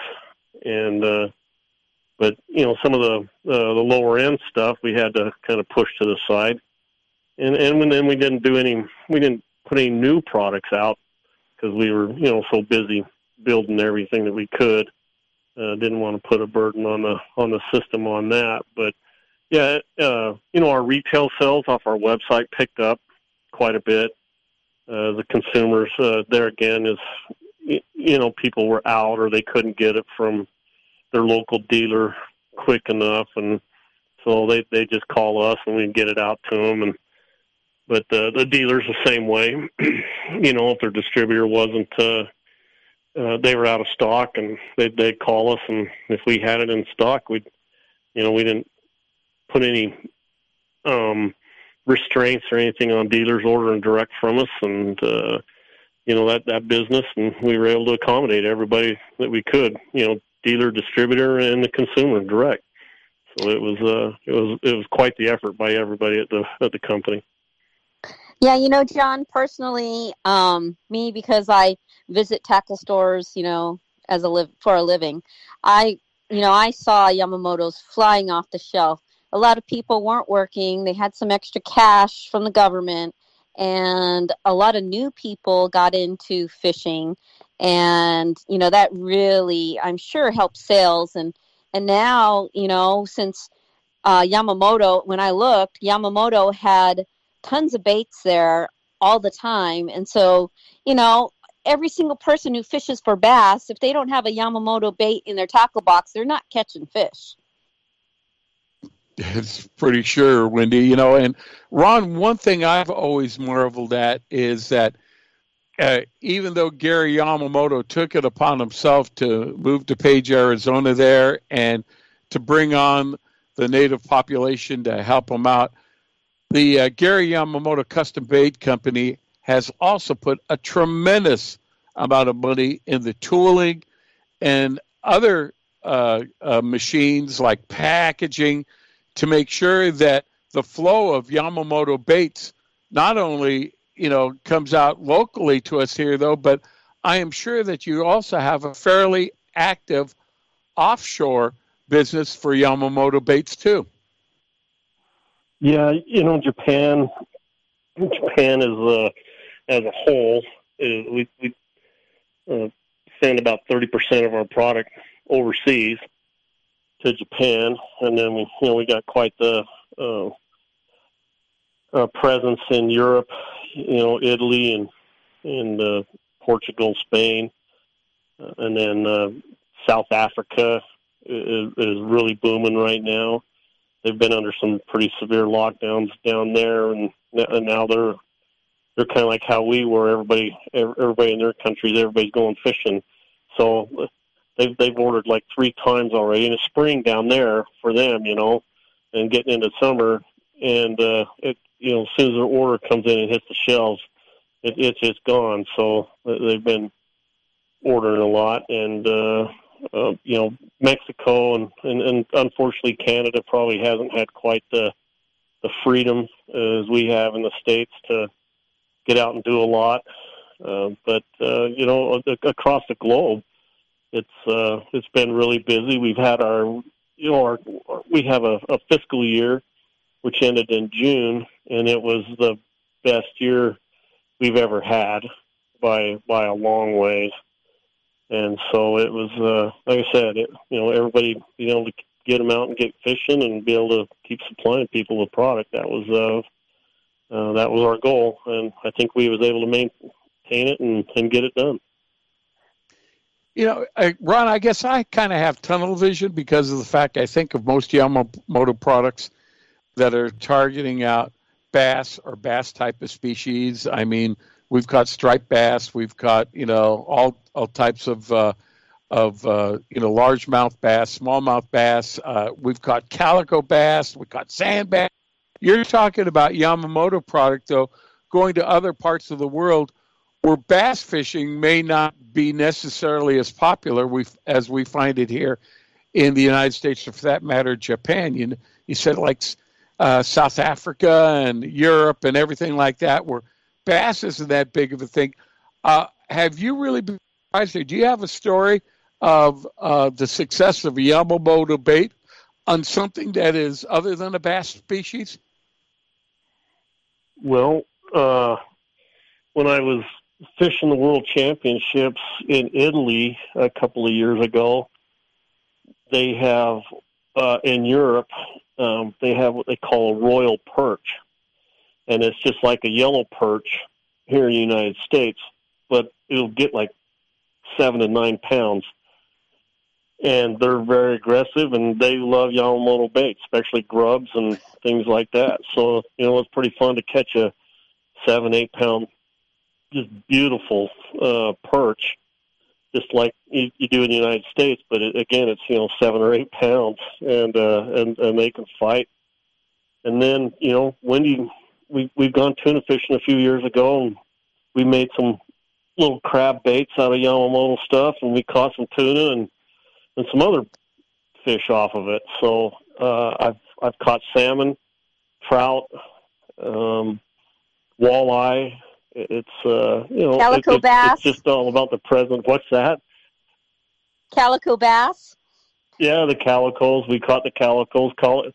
I caught that. What was that? That halibut uh, the California halibut that uh, a few years ago too on a on one of our swim baits. So it's uh you know it's all about presentation and and making it work, and it'll it'll catch about everything. Well, you know, uh, obviously 2021 has been a year of transition for uh, a lot of us, going from being shut down to you know trying to go on out there and you know, get enough supplies to supply fishermen and everything like that. When it comes to 2022 and beyond, uh, what might be some of the major differences, if any, that we might be seeing in the uh, Gary Yamamoto Custom Bait Company? Well, um, probably not a whole lot. There, there might be, uh, you might start seeing a lot more uh, branding, uh, commercials and that out there uh, if everybody isn't aware, but a company called GSM Outdoors out of uh, Dallas, Texas. They're they make um, a lot of uh, hunting products. They're really big into the hunting industry for accessories like trail cameras and uh, hearing protection and uh, game calls, and uh, they've got like 42 brands of hunting brands that they they market around the world and uh, anyway, we've uh, they they acquired Gary Yamamoto Custom Baits mid October, so we're their first fishing company, and uh, they they look to expand us quite a bit and get us growing and uh, attack other markets. You know, so just what we just talked about, that um, other species doing things like that. And so it's uh, it's going to be exciting times for Yamamoto. There's great opportunity. We're going to grow, and uh, they're looking forward to it, and I'm looking forward to help pushing them along with it too. Well, you know, one of the things I've noticed is that Gary Yamamoto is also branching out now and making products for other manufacturers. And the, the one that comes to mind right now is Daiwa. You've got a, a tremendous line of products uh, that you're selling through Daiwa, and they are priced comparably with the Yamamoto products that we see here in the store, but they're different. And is that maybe a, another trend that, that you'll be uh, seeing? Yeah, you'll you'll be seeing that um, a lot more as again as we explore uh, other opportunities. So we're you know we're running at capacity all the time and, and keeping the employees busy and and don't have no fluctuation in in uh, the you know the seasonal fluctuations as much. But uh, we're definitely exploring a lot more uh, OEM markets. So just just not so much in the states here with Daiwa, but uh, you know in Japan and and other and, and some of the other countries where we've we've always had people come to us and ask us if we can do stuff. And you know Gary's kind of always been eh, you know it, it, it's been one of those ride the fence thing you know it's it's busy enough as we are and growing and all the other uh, things that come with that the logistics and overhead and and people and staff and marketing and everything else that comes with those kind of things that you know we were kind of in that uh um I don't want to say stuck mode but we were kind of stuck you know we we we were either going to have to make a transition and really do a lot of stuff which was going to take a lot of money or or we're just going to have to sit here and write this out and and see what happens. And so you know when the opportunity presented itself um for it uh, uh, for Gary to sell, and, and I'm very interested in party and and uh, uh, what what the interesting thing for that for me is is you know it wasn't uh, another fishing company that really uh, came forward real strong. It was it was a, a hunting company, and you know so it wasn't even though we've got a lot of private equity behind us and, and that now, it's still uh, you know it's going to be a real big learning curve, and and uh, hopefully, you know, everything's going to uh, get going crazy, and everybody will see a lot more Yamamoto out there, and not just like I said, just Senkos. Uh, you know, they want to get after a few other markets. You know, if we can target trout or big swim baits for uh, salmon or tuna or or big bass. You know, whatever uh, striped bass, then then if there's a market there, we're probably gonna we're gonna chase it. Do you uh, do you envision Page, Arizona, still being the main headquarters for Yamamoto, or do you think if there is expansion coming on up that that uh, some of that manufacturing might move to other parts of the country? Uh, the manufacturing is staying in Page, and all the so everybody can, you know, don't don't get too worked up about that. It's, it's the same uh, recipe, the same material, same manufacturing facility, and you know we've already made plans.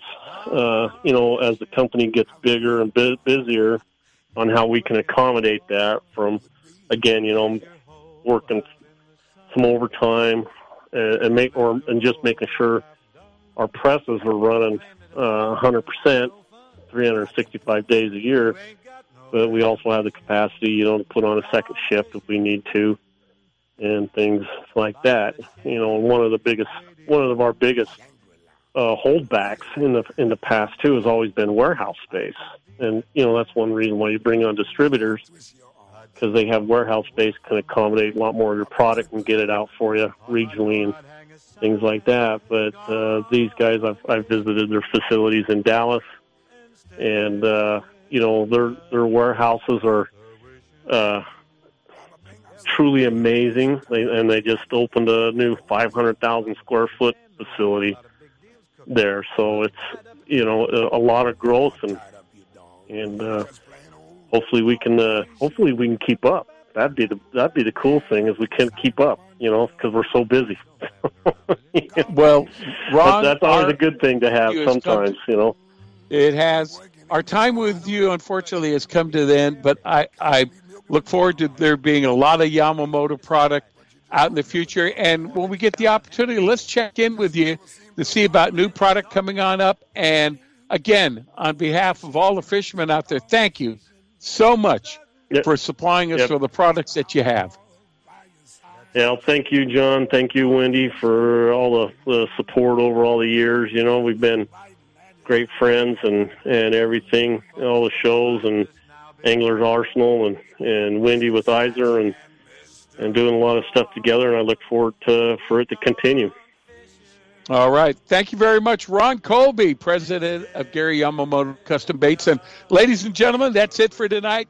Wendy, thanks a lot for being with us. And always on behalf of Otto and the AM 540 studios, Ben Harvey, our local producer, and in memory of Big Tuna Bill, Eddie McCune, and Mr. Paul Leader, thanks for being with us. We'll see you next Sunday night live here on AM 540 starting at 5.05. Until then, good night, everybody.